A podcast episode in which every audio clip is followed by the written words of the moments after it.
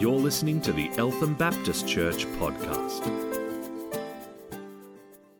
Tonight, I um, even though it's my job, I do look forward to Sundays. You know, it's good to good to be out together and and good to have these opportunities to um, be able to meet each other and and just minister to one another.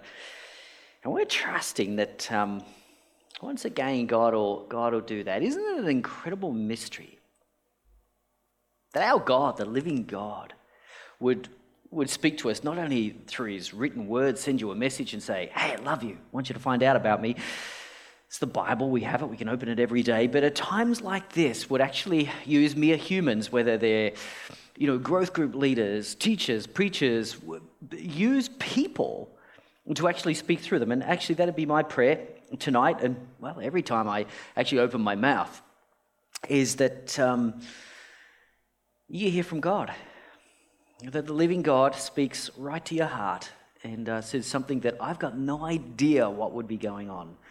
Honestly, actually, I'd be one of the most clueless preachers in the world. Seriously, very, very undiscerning.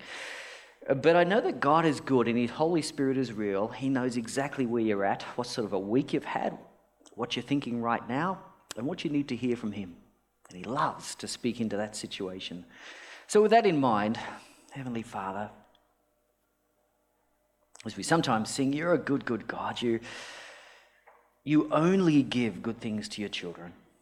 Hey, if an earthly father knows how to give a moderately good gift to his child, how much more does the heavenly, or our heavenly Father, know how to give good things to his children? We trust you.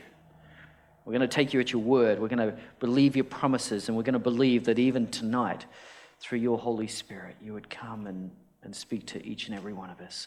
And the beautiful thing is that you know each of us uniquely. You know where we're at, you know just what we need to hear. So we're trusting you to do what you, you do so often and come and speak to each of us. A message from heaven, a gift from the Father, words of life. Come. If you would like a special touch from, from God tonight to just hear a word just for you, step out in faith, be daring, audacious. Why not just in the quietness of your heart invite Him to do just that? It could be just as simple as a little whispered prayer Speak to me, Lord.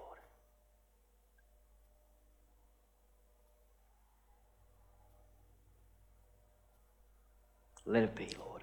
We pray, let it be. Amen. Well, we're in a, if, if you are new this week, we're in a little, little mini series. We're usually in a series of some description, aren't we? And, and this one's just a little bit about a health check. Kind of like pre spring, a spring clean, if you like, but just a, yep, a spiritual health check, just kind of testing, seeing how, how are things going. And there's a number of ways that we could, we could test that and just kind of do a, do a bit of a, a checkup.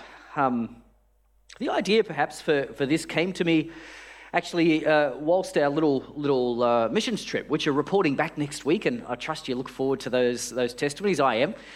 But our, our little missions trip from EBC was over in Greece, joining another few hundred people. Actually, I think the largest, largest group yet.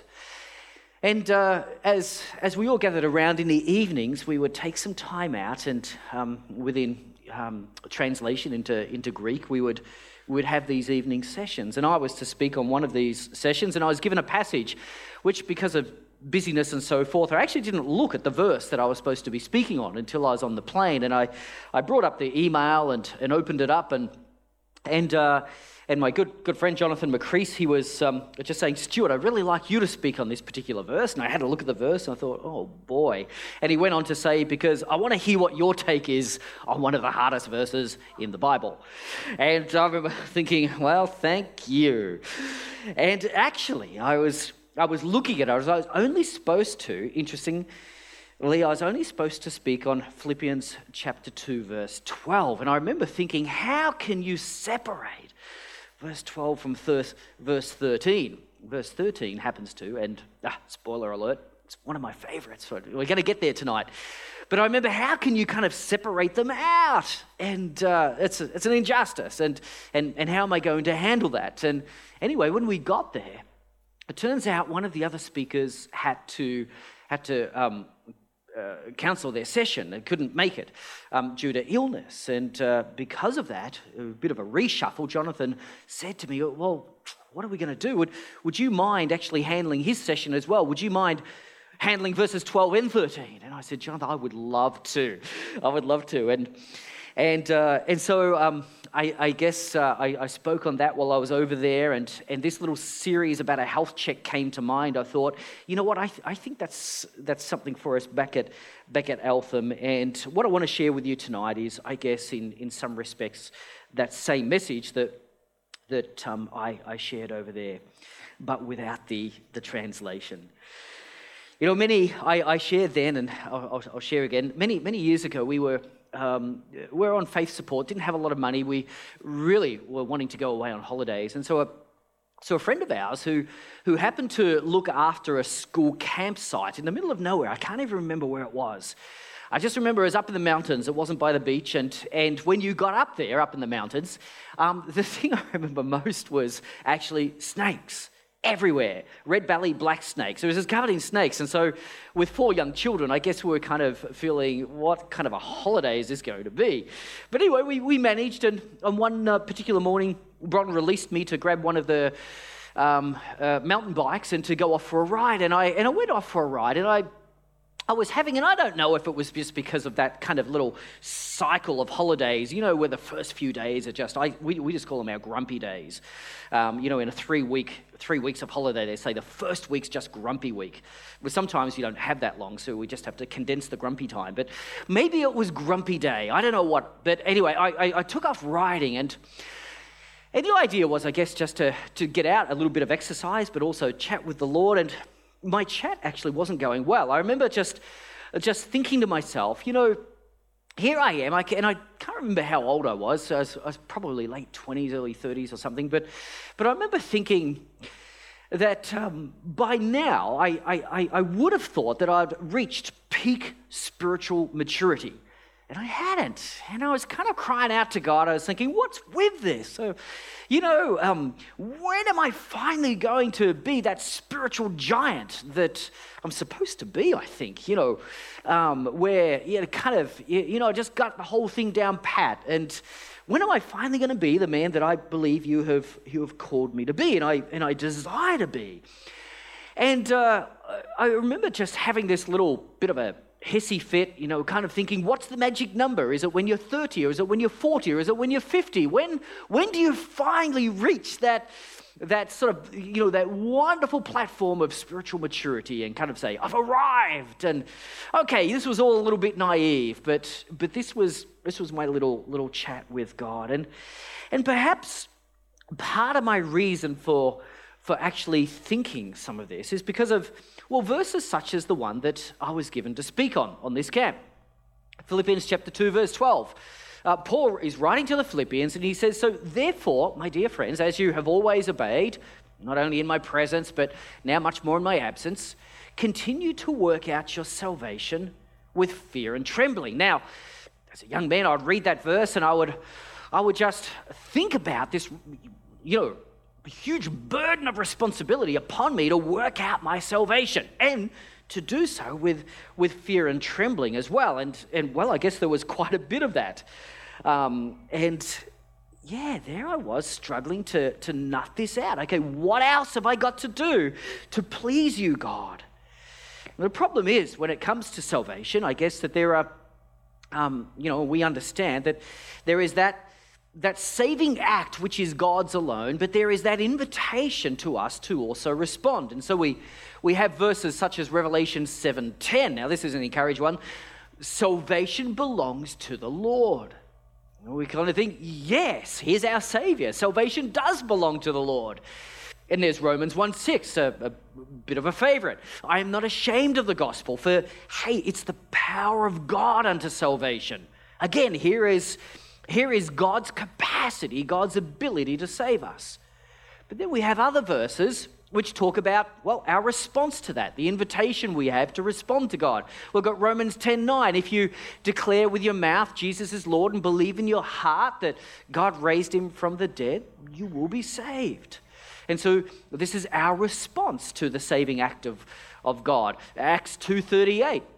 Peter preaching says, Repent and be baptized, every one of you, in the name of Jesus Christ for the forgiveness of your sins. Again, here is, here is this invitation to respond to the ability of God to, to save you. And so we, we have these, these two, two aspects going on. I, I guess some of the confusion can be explained by the fact that well, when we think of salvation, sometimes we minimize it. We, we think of it as, as just a very narrow aspect of the whole of the work that God does in our lives. In actual fact, there are many dimensions to, to salvation past, present, and future. In the past, in terms of God dealing with your past, there's, there's justification, there's redemption, and there's reconciliation. In, in terms of the present, state, there is sanctification, and in terms of, in terms of your future state, there is glorification. And all of these are aspects of God's salvation work. Sometimes we narrow it down, and in so doing, we kind of, kind of limit our understanding of what it is that God is doing. So when we look at look at this, this verse, the one we're just, just looking at in verse 12 there. Therefore, my dear friends, as you have always obeyed, in my sort of paraphrase here, whether I'm there or not, continue to work out your salvation with fear and trembling. This is, this is Paul's encouragement. And when he talks about um, uh, working out our, our salvation, that's the, the first part of the, the verse. Paul here is, is talking about, and, and the word can, can mean to, to work out, to, to perform, to accomplish, to fashion or render, almost like a craftsman is, is working on something. And, and here is Paul's invitation to, to work out your salvation. It's a very interesting one. How can we understand it? Perhaps this illustration will help. Uh, some years ago, another, another holiday experience. The whole family couldn't be there. They were growing up and going their separate ways. But, but uh, uh a couple of the kids were there. We're up on the New South Wales coast, house sitting somebody's house up there. And and it was a contact through Christian surfers, actually. Now, there was in the garage, there was this whole bunch of surfboards there, very nice ones, and I was, you know, welcome to use any that I wanted. And I was thinking about the fact that being on the board of, at the time, Christian Surfers International, my, my surfing credentials were actually well out of date. And uh, for the last few, you know, international conferences, I didn't go out with the boys because, in truth, I actually, I actually hadn't surfed since I was about 18. That was the last time I was standing on the board and had any sense of forward momentum. So I kind of figured, you know, in my 40s now, hey, I better give this a shot. And there's what a, what a fantastic opportunity. By myself, no one's looking. So I grabbed the longest and therefore easiest board there, there was for just getting, getting back onto the board. And I took it out, and it was a pretty crowded beach, but there was a little bit of a spot where I was able to, to give it a shot. And and of course, there's a couple of ways. There's the, you know, just the, the swing your feet immediately underneath you and go straight up onto the board, or there's the onto your knees and then onto your feet approach. And, and uh, to be quite honest, I couldn't nail either of them. Those, those days were long behind me, I think. And I finally came into shore just utterly exhausted. I was not fit. I was just not capable of doing what it was I imagined that I had done when I was 18. And I was really literally just, just out of breath and puffing and catching my breath on the shore. And uh, just as I was in this recovery mode, this woman ran up the beach just sort of screaming at me. And, and, and I looked at her kind of a little, little bit confused, and she started pointing out into the surf. And, and there was apparently a, a, a man who was her uncle um, drowning. And I looked around for the surf lifesavers, and they were way up the beach. I looked around for anyone else who could help because I was seriously not in a good physical state. And I was, I was still really thinking, you know, I, I don't know if I can actually help. And uh, there was lots of people around, but nobody noticing him. There's all the noise of the beach and squealing and so forth. And there he was in a bit of a hole, and his, and his head was going after, uh, under. And I thought, there's no time. I, I have to act. So I said, okay. I grabbed the board and, and shot up a prayer and, and paddled out to him. And uh, when I got there, I was out of breath before. Now I was seriously out of breath. Uh, but I managed to, um, I managed to, to, just speak in a very, very calm voice to him and uh, reassure him things that I did not believe myself necessarily, uh, but such as, You're okay now. I'm here. You're going to be all right. And, and uh, I said, Just grab a hold of the board. I'm not going to let you go. I've got you you're safe. And, and this huge relief just came over him. And, and, he, and he reached up for the board, and it was just, it was all that he could do to just hang on. And I said, Take your time. You're okay. We're okay. I'm going to get you back to shore. I said, Just hang on to the board. Just catch your breath. You're doing all right. I just kept encouraging him and, and so forth. And slowly you could just see this relief come over him as he realized um, the words were actually true and that he was going to be okay. He was sort of a little bit in shock.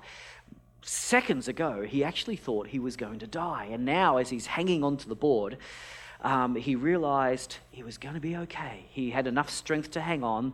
And this stranger, whoever he was, seemed to be in control of the situation. I was not at all, but seemed to be in control of the situation. And, and he was saved. Was he saved? Absolutely. But was there more saving to do? Absolutely. I still had to get him back to shore. That's actually why I wanted him to catch his breath because it was going to take the two of us, to be quite honest. I wanted to catch my breath, but, but I still actually had to get him back to shore. No, he was safe. I probably would have found reserves of energy had he even just slipped off the board. I probably would have found some reserves to kind of get him back up. He was safe. He was saved. But there was more saving to do. We still needed to get him back to shore. And, and, and I guess when we think about our salvation, you can think about it in that aspect as, as well. There is this past work of justification, redemption, and reconciliation that God has done in your life. You're good. Jesus has got you. You are in good hands, much better hands than this guy was. You are in good hands. He has you now. You're saved. But is there more saving to do? Absolutely. He still has to get you from where you are today across the line onto that, onto that wonderful, happy shore where you will spend eternity with Him. And so there is this continuing work of sanctification in your life before finally you arrive at, that sh- at the shore where, where you will also experience the final part, if you like, of your salvation glorification, where you will, uh, will appear and, and reflect every attribute that belongs to Jesus Christ in its fullness. It's going to be a wonderful day. It's a beautiful thing that God is doing in your life and mine. And this is all part of, of his salvation work. And so Paul is essentially saying here God's got you now. Now hang on and keep hanging on hang on and keep hanging on. And I guess when we think about, well, what about our responsibility? The English word responsibility is made up of two words, if you think about it, you know, responsibility. Now, it's very easy to think about um, the word responsibility as, as our ability to respond. But from a Christian perspective, in this particular context, I would urge you to think about it differently. I would, think, I would urge you to think about it as your response to God's ability. God is able to save you and keep you. Now trust Him and respond to that through, through obedience. And you might feel that, okay, well, hey, what is that response to, to look like? Well, well, here it is. We're to work out our salvation, and essentially, that means obedience. It means obedience. Um, the, the clue to all of this is right at the start of this verse. Therefore, my dear friends, as you have always obeyed, whether, whether I'm there or not, continue to work out your salvation. In other words, Paul is linking the obedience of the believer with this working out of their salvation. As you have always obeyed, continue to do so. And in so doing, you will work out your salvation. Paul is saying. In fact, he's confident of their obedience. Um, he says, just as you have always obeyed. Paul is confident that, that the Philippians here have the capacity to continue to obey and, and in so doing work out their salvation. Now, why? Why is he so confident? In chapter 3, verse 20, he talks about the fact that they are citizens of heaven. They had this new citizenship. Uh, here, Paul is alluding to the fact that um, as he says in, in other places in Ephesians, we are in this world aliens and strangers. We're foreigners. We don't really belong in this world. Where is our citizenship? Where do we belong? Well, it's, it's in heaven. We, we belong to, Jesus would often talk about, the kingdom of God. We belong to a different kingdom. There are two kingdoms. We have crossed over from the kingdom of darkness to the kingdom of light. Paul is confident of this in the case of the Christians there in Philippi.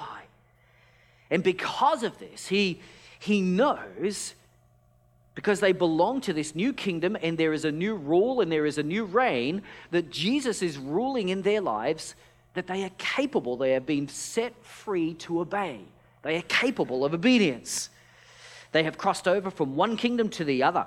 Now, we need to understand in this, this little model, these two kingdoms, the kingdom of darkness and the kingdom of light, this world and the citizenship that we have in heaven, we need to understand these two kingdoms are in violent opposition to one another.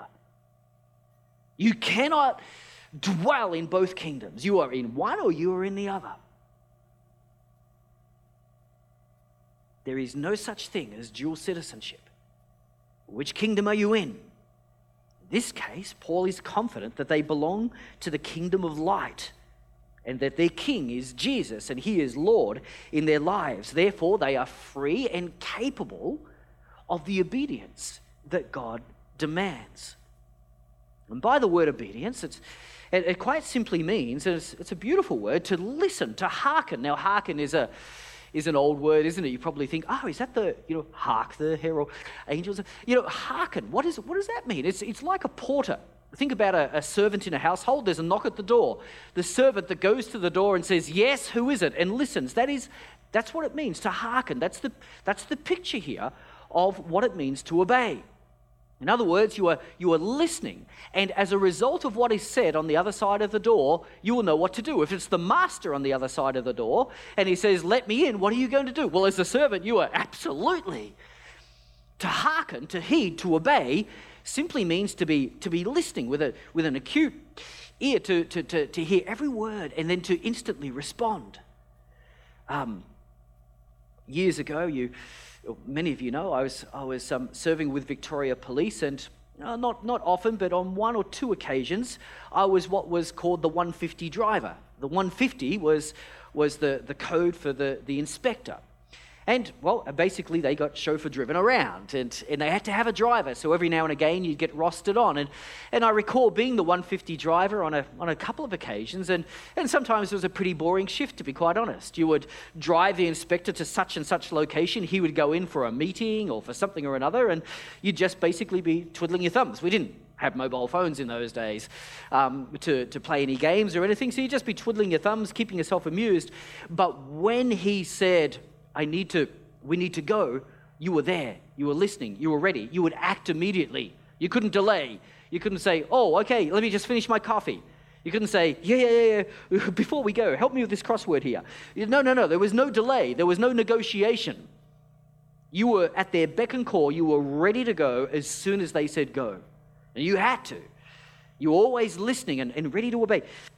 Somebody said the secret to, to spiritual, spiritual growth is lessening the time between sin and repentance. We try to get those closer. So it's kind of sin, repent, sin, repent, sin, repent. Get, getting it closer and closer and closer. That's, that's, that's the secret to spiritual growth. Now, I guess you might say that if you thought about that, sin and repentance, bringing them closer together, well, in, in terms of abiding in Christ, um, that's how you would, wouldn't you? You would restore the abiding relationship, making sure that you are aligned with God. Well, let me just suggest something else, similar, but, but, but something else. What if the secret to spiritual growth was actually lessening the time between hearing and obeying? hearing and obeying. Hearing, obey, hear, obey, hear, obey. That, rather than restoring the abiding relationship, would be, the, would be to deepen the abiding relationship. The bi- abiding in Christ would just go deeper and deeper and deeper and, until that alignment with God, that union and unity that you had with God was just, just this beautiful, deep, intimate fellowship. One continuous experience with, with no delay between hearing and obeying. The secret to spiritual growth hearing and immediately obeying. What is it you're saying, God? Opening up His Word and reading for the first time about about rejoicing and thinking, okay, well, how often do I rejoice? What does rejoicing mean? Would you please teach me, Lord? What does it mean to rejoice? I go throughout my day, I find a situation that just has me singing the blues, and I kind of think, oh, okay, wait on, I can turn this around. I'm commanded to rejoice. How do I find joy, joy in this situation right now? I'm commanded to hear and obey. Can't be just a hearer of the word, we need to be hearers and doers of the word. How do you want me to experience joy in this situation, Lord? And, and it doesn't mean, by the way, if that joy is coming from you, if it's a true joy, a real joy, it doesn't mean somehow, you know, that, that I have to be unreal about my circumstances. To be quite honest, my circumstances might stink I might be experiencing great sorrow, but the joy that comes from God means that the two can coexist. I can be in circumstances that are not ideal and yet experience the joy of the Lord. Isn't that incredible? God commands me to do so. Lord, teach me how to rejoice. It might be, listen, I want you, I want you to share your faith. It might be, I want you to, I want you to you, you know, um, show kindness to this person. I want you to, I want you to give generously. I want you to make time for this situation. I want you to, whatever it might be, reducing the time between hearing and obeying. That could just be the secret to spiritual growth. And I believe that's what Paul is saying here.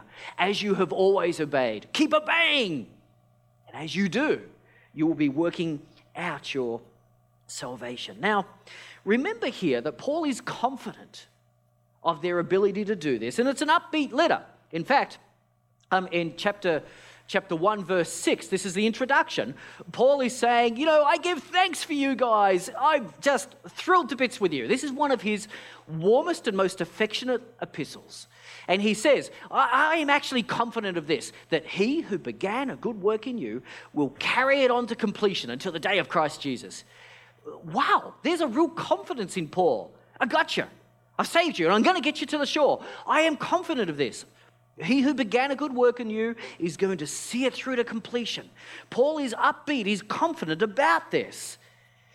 Yet, here we are trying to, trying to understand what does, it, what does it mean to be obedient to God. And, and if that's all our responsibility, this is obedience, you know, then it, then it comes back to it again. It's a little bit of a, a sobering message. Where's the reassurance? Where's the good news here?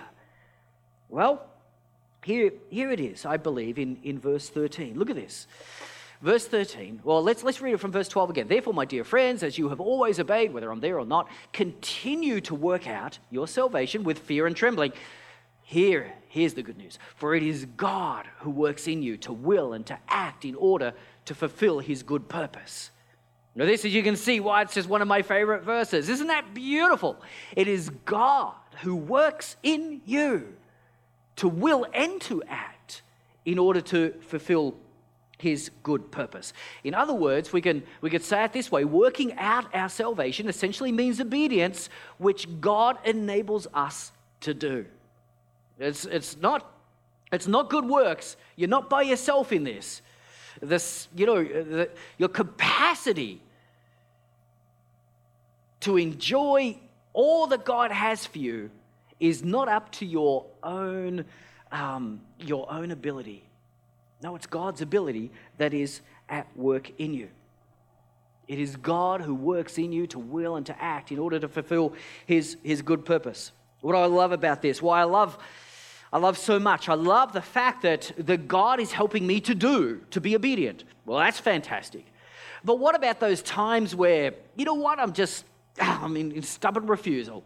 I just don't, I don't feel like I want to obey. I don't feel like I want to do that. I don't feel like talking to that person, doing this or doing that, or uh, uh, and I'm a little bit suspect. Does God really know what is good for me, and so on and so forth? I can play all of those games as good as the next person, but you know what? In those in those moments, if I'm honest with God, where I say, "Oh God, I know you're asking me to do this, but I've got to be honest. My will, I'm, I'm, it's just not in it.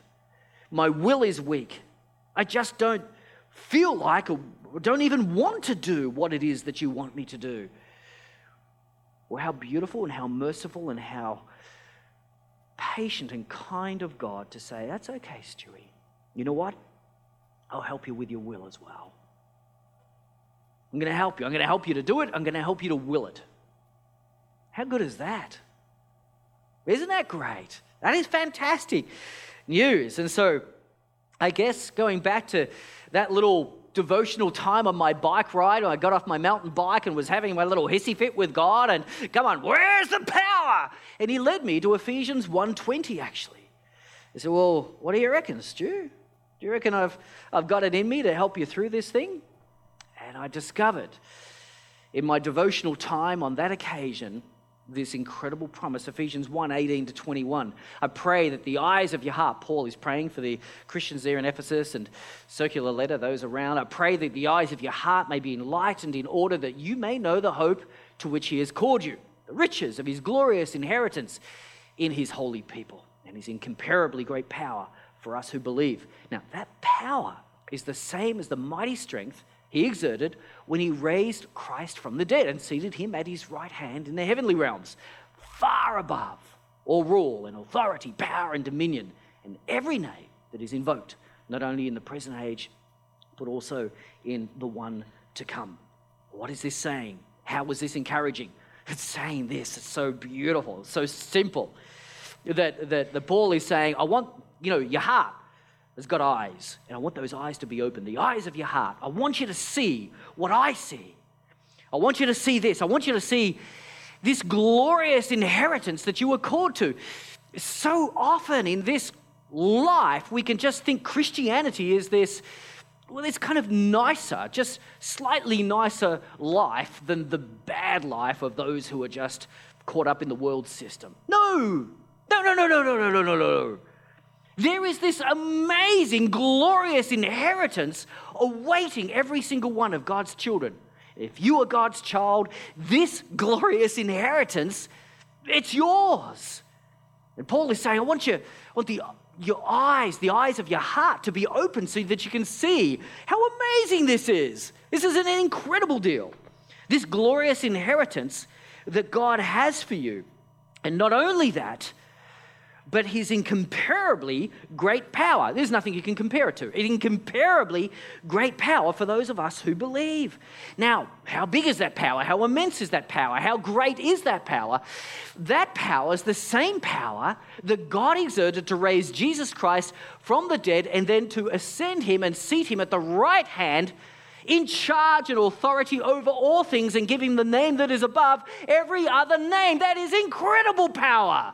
And that power is available to you and to me. That's the power that He uses when He sanctifies you. You might say, Well, I'm just kind of a bit of an ordinary guy. I don't have a lot of power at my disposal. Cool! Because God's got everything you need. He's got the same power, and He is ex- willing to exert that in your life to do this wonderful work of making you holy just as He is holy. And He is willing to exert that in your life and the demonstration that he's got the ability to do so is the fact that Jesus Christ is risen and ascended and seated at the right hand of God. I mean, is that enough power for you? I think it'll do the job. I think it'll get you to the shore. I really do. That power, believe it, that power is available to you and to me. It is an incredible promise, an amazing promise we so often, I guess, caught up in our ability to live the Christian life, and we have to correct that thinking. Watchman, Watchman Nee, saint from China, um, it was written. Why I think it'd be next to the Bible, it's one of the classics, next to the Bible, the, the book that every Christian should read, The Normal Christian Life. Amazing insights. And Watchman Nee simply writes about the necessity for us to be dead and not think that somehow we're going to do this thing by ourselves but for us to be dead so that Christ can live within us. Galatians 2:20 this would be what he's basing it on. And we looked at this verse last week, I have been crucified with Christ. Boy, we've visited this verse so many times this year. Hopefully you're just about there to memorizing it. It's amazing. I've been crucified with Christ. It's no longer I that live, but Christ who lives within me. The life I live in the body I live by faith in the Son of God who loved me and gave himself for me. I've been crucified with Christ. You have been crucified with Christ. When did you die? When did I die? A couple of thousand years ago, actually. Before I was born, I died. I was crucified with Christ. That day, I joined hands with Jesus and said, I'm in. I became in Christ, in his death was my death, and his life is my life. It is now Christ who lives within me. It's Jesus who is living the Christian life in me. This is not Stewart Hunt trying to overcome and just say, just a little bit more power, Lord, please, please. Stewart trying to overcome sin and sinfulness and so forth and to obey, working out my salvation. Um, let, look, at, look at this quote from Watchman Nee. For God's way of deliverance is altogether different from man's way. Man's way is to try to suppress sin by seeking to overcome it. God's way is to remove the sinner. Many Christians mourn over their weakness, thinking that if only they were stronger, all would be well. But this is altogether a fallacy. It is not Christianity. God's means of delivering us from sin is not by making us stronger, but by making us weaker and weaker. God sets us free from the dominion of sin, not by strengthening our old man, but by crucifying him. Not by helping him to do anything, but by removing him from the scene of action. For years, maybe, you have tried fruitlessly to exercise control over yourself, and perhaps this is still your experience. But when once you see the truth, you will recognize that you are indeed powerless to do anything, but that in setting you aside altogether, God has done it all. Such a discovery brings human striving and self effort to an end. God, in times past, has already included you in Christ. When He died, you died. When He lived, you lived. So all of that power that we are just talking about in Ephesians 1:20 is not somehow to make the weak you stronger. No, you're dead, remember? All of that power which God exerted at that time is the power of Christ now living in you and living his life through you. That's the promise, that's the reassurance that you have of being victorious in this life. It's, it's like now that Christ is is living, living in you. It's, it's like a compass needle. Um, that compass needle is always drawn to magnetic north. And like a compass needle that is always drawn to mag- that, that magnetic attraction to north, likewise, assuming there's no interference in your life, sin, and so forth, likewise, you, the default you, Jesus in you, will be irresistibly drawn to godliness because that's his character. Think about it. Can, can Jesus be otherwise? No. No, he, he is God. The default setting now, this magnetism in your life, is Jesus living in you, always pointing to truth and to godliness. That's him at work in you. Just remember, it wasn't you on the cross, and it isn't you who lives the Christian life. In essence, what God is calling us to do is to be true to who you already are. God working internally to enable us to work externally. That external obedience, I hear, I want to obey. That external obedience, God is working internally to enable you to do just that. God is working internally to enable us to, to work externally. This is Paul's theme, actually, all the way through Philippians. This is sort of no shock or surprise. In chapter 1, verse 27, he says, Conduct yourselves in a manner worthy of the gospel. Chapter 3, verse 12, he says, Press on to take hold of that for which Christ took a hold of you. In chapter 3, verse 16, he says, Let us live up to what we have already attained. Simply put, we are to trust and obey. Trust and obey. Now, if you're over 40 years of age, that will remind you of a hymn Trust and obey, for there's no other way to be happy in Jesus but to trust and obey. It's a very, very simple, simple little, little hymn and simple words, but it's quite profound. Firstly, we're choosing to trust in the ability of God, choosing to trust in the ability of God to get us through. And then we're learning to obey to cooperate with that ability, to respond to the ability of God in a cooperative fashion to help Him accomplish His aim in our life. Choose to trust, learn to obey, and be reassured that He is able. Trust and obey. I wonder if tonight, I'd be surprised if an audience this size, I'd be surprised if it wasn't the case, but I wonder if tonight there is an area, someone here has an area in their life that is deeply, deeply troubling them. They, they feel, on the one hand, the, the pull of God, and on the other hand, they feel the pull of the world. And it could be an, an area of, I don't know, it could be an area of resentment, it could be an area of sin, it, it could be an area of unforgiveness, it could be it could be many things. It could be a, a hunch that God is calling you to do something or another. But whatever it might be, and well, you'll know, whatever it might be, I wonder if bit by bit, the deceiver, the one who whispers lies into your life, I wonder if bit by bit, that, that little lie that this can never change, this will always be this way that you will never be able to overcome this sin.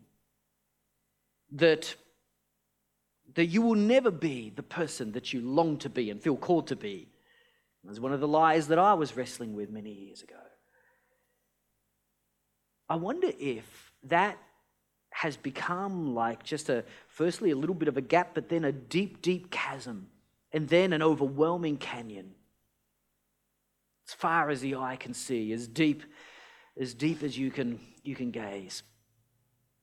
It feels overwhelming, and sometime or another, you've believed that lie.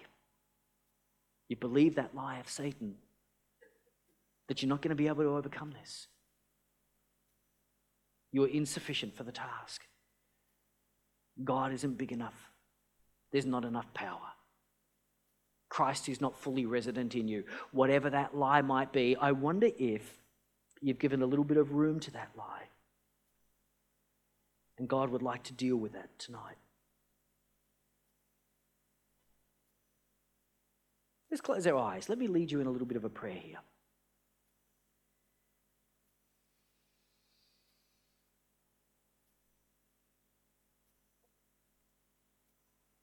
And if God is speaking to you about,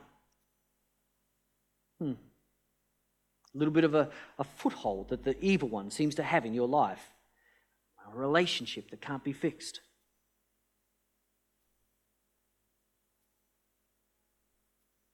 Whatever it might be.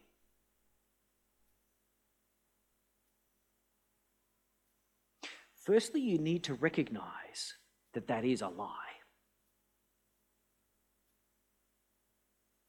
Because to limit God in any way at all when you think about his omnipotence, that he is all powerful, anything that limits God, think about it, it's got to be a lie, right? So in your life, whatever that is, let's call it out for what it is. It's a lie. That is a lie of Satan. God cannot be limited. He is all powerful. We know that is true. We believe it to be true.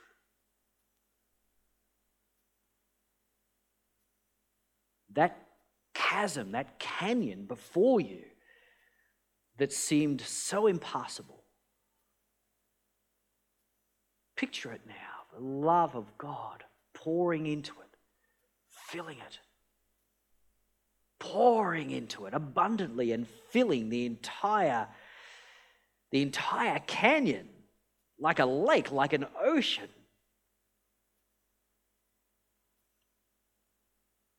Now picture Jesus effortlessly walking towards you across that to take you by the hand, to take you across that water and get you safely to the other side, safely to the shore. It's what he loves to do, it's his job, it's what he does best. He's very good at it. You're in good hands, and as he lives within you, he will finish what he began. The love of God.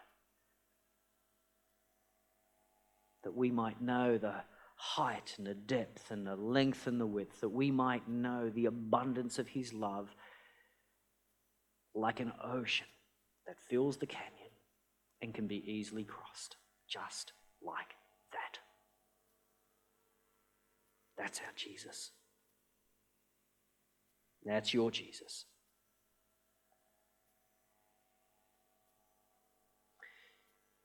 You can keep your eyes closed if you like. I'm going to end with a beautiful little benediction from the book of Jude, actually, and many of you will know it. The amazing thing about this benediction is if you, if you read the book of Jude, Jude is writing to a very difficult situation. There's a lot of deception, there's a lot of untruth, there's a lot of stuff going on that's just not good. But Jude is confident that God will have the victory. And he's confident of those to whom he writes that they're going to get through this. And so he finishes with this benediction, and I finish with this as well. Now to him who is able to keep you, able to keep you from falling and present you before his glorious presence without fault and with great joy. To the only God, our Saviour, be glory and majesty, power and authority through Jesus Christ our Lord before all ages, now and forevermore. Amen. Amen. You've been listening to the Eltham Baptist Church podcast. If you'd like to hear more or simply pay us a visit, go to www.elthambaptist.net.